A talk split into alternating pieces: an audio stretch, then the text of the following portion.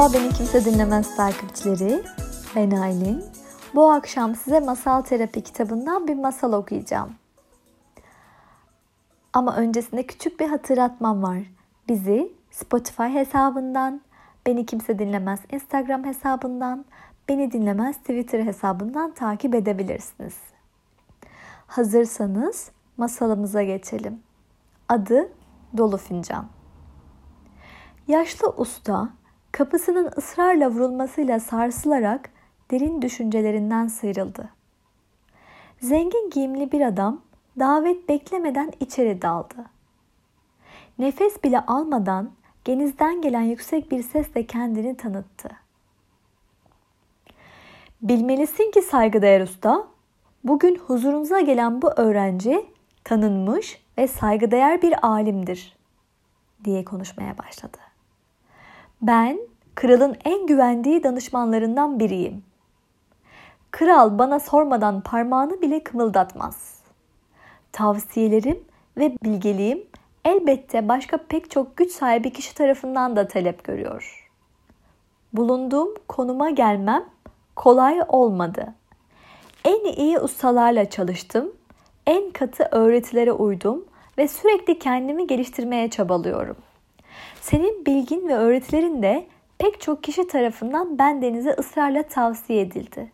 Bunun için seni görmeye geldim.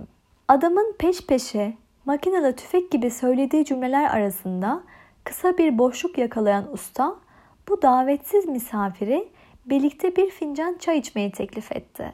Adam başarılarını sıralamaya ve misafiri için sessizce çay dolduran ustaya teorilerini anlatmaya devam ediyordu. Fincan dolmuştu ama yaşlı usta çay fincandan taşıp masaya ve oradan da misafirin kucağına akmaya başlayana kadar dökmeye devam etti. Üzerine çay dökülen adam ayağı fırlayıp paltosunu silkerken yaşlı adam fincanın dolduğunu görmüyor musun? Fincan daha fazlasını alamadığı halde neden hala çay dolduruyorsun diye bağırdı. Senin zihnin de evlat bu fincan gibi dedi yaşlı adam yeni bilgiler alamayacak kadar dolu. Git boşalt onu. Bana boş bir fincan gibi bir zihinle gelene kadar sana öğretecek bir şeyim yok. Evet, bu masalın bize vermek istediği mesaj şu. Kalbinin sesini dinle. Hayatın bu yüksek temposu içinde çoğu kez ihtiyaçlarımız veya kalbimizden geçen en derin arzular yerine bir görev duygusuyla hareket ederiz.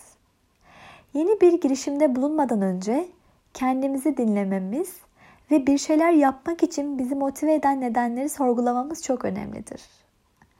Yeni bir şeye başlamadan ya da yeni sorumluluklar almadan önce dur, içine sor. Acaba yeniliğe gerçekten açık mısın? Eğer değilsen bekle, yavaşla ya da yeni bir şeylere başlamak için gereken boşluğu yaratmak adına bir şeylerden vazgeç.